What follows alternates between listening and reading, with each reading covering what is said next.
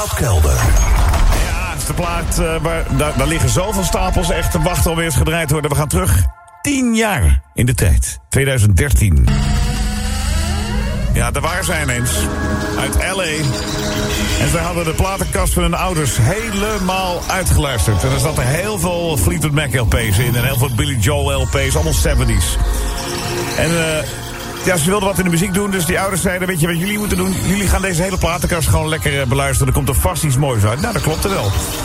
En daar gingen ze hoor. De gezusters Esther, Danielle en Alana Haim. Want zo heten zij. Zij veroverden de, de muziekwereld. In Amerika zijn ze zeer populair. In Europa een tikkie minder. Waar dat door, eh, door komt, weten we eigenlijk helemaal niet. Want ze hebben zelfs een plaat opgenomen met Taylor Swift. Gasoline. Zo even de afdeling eh, Taylor Swift uh, fanclub. Wat? Ja, Wat? Er zit weer wat anders te doen. er zit wat anders te doen. Ik zeg Taylor Swift. wat? Wat? Taylor Swift? wat een fan, hè? krijg. Daar zijn ze bevriend mee. Maar dit was van hun allereerste album. En eh, die vond ik meteen fantastisch.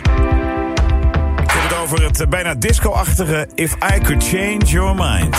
Van de band Haim.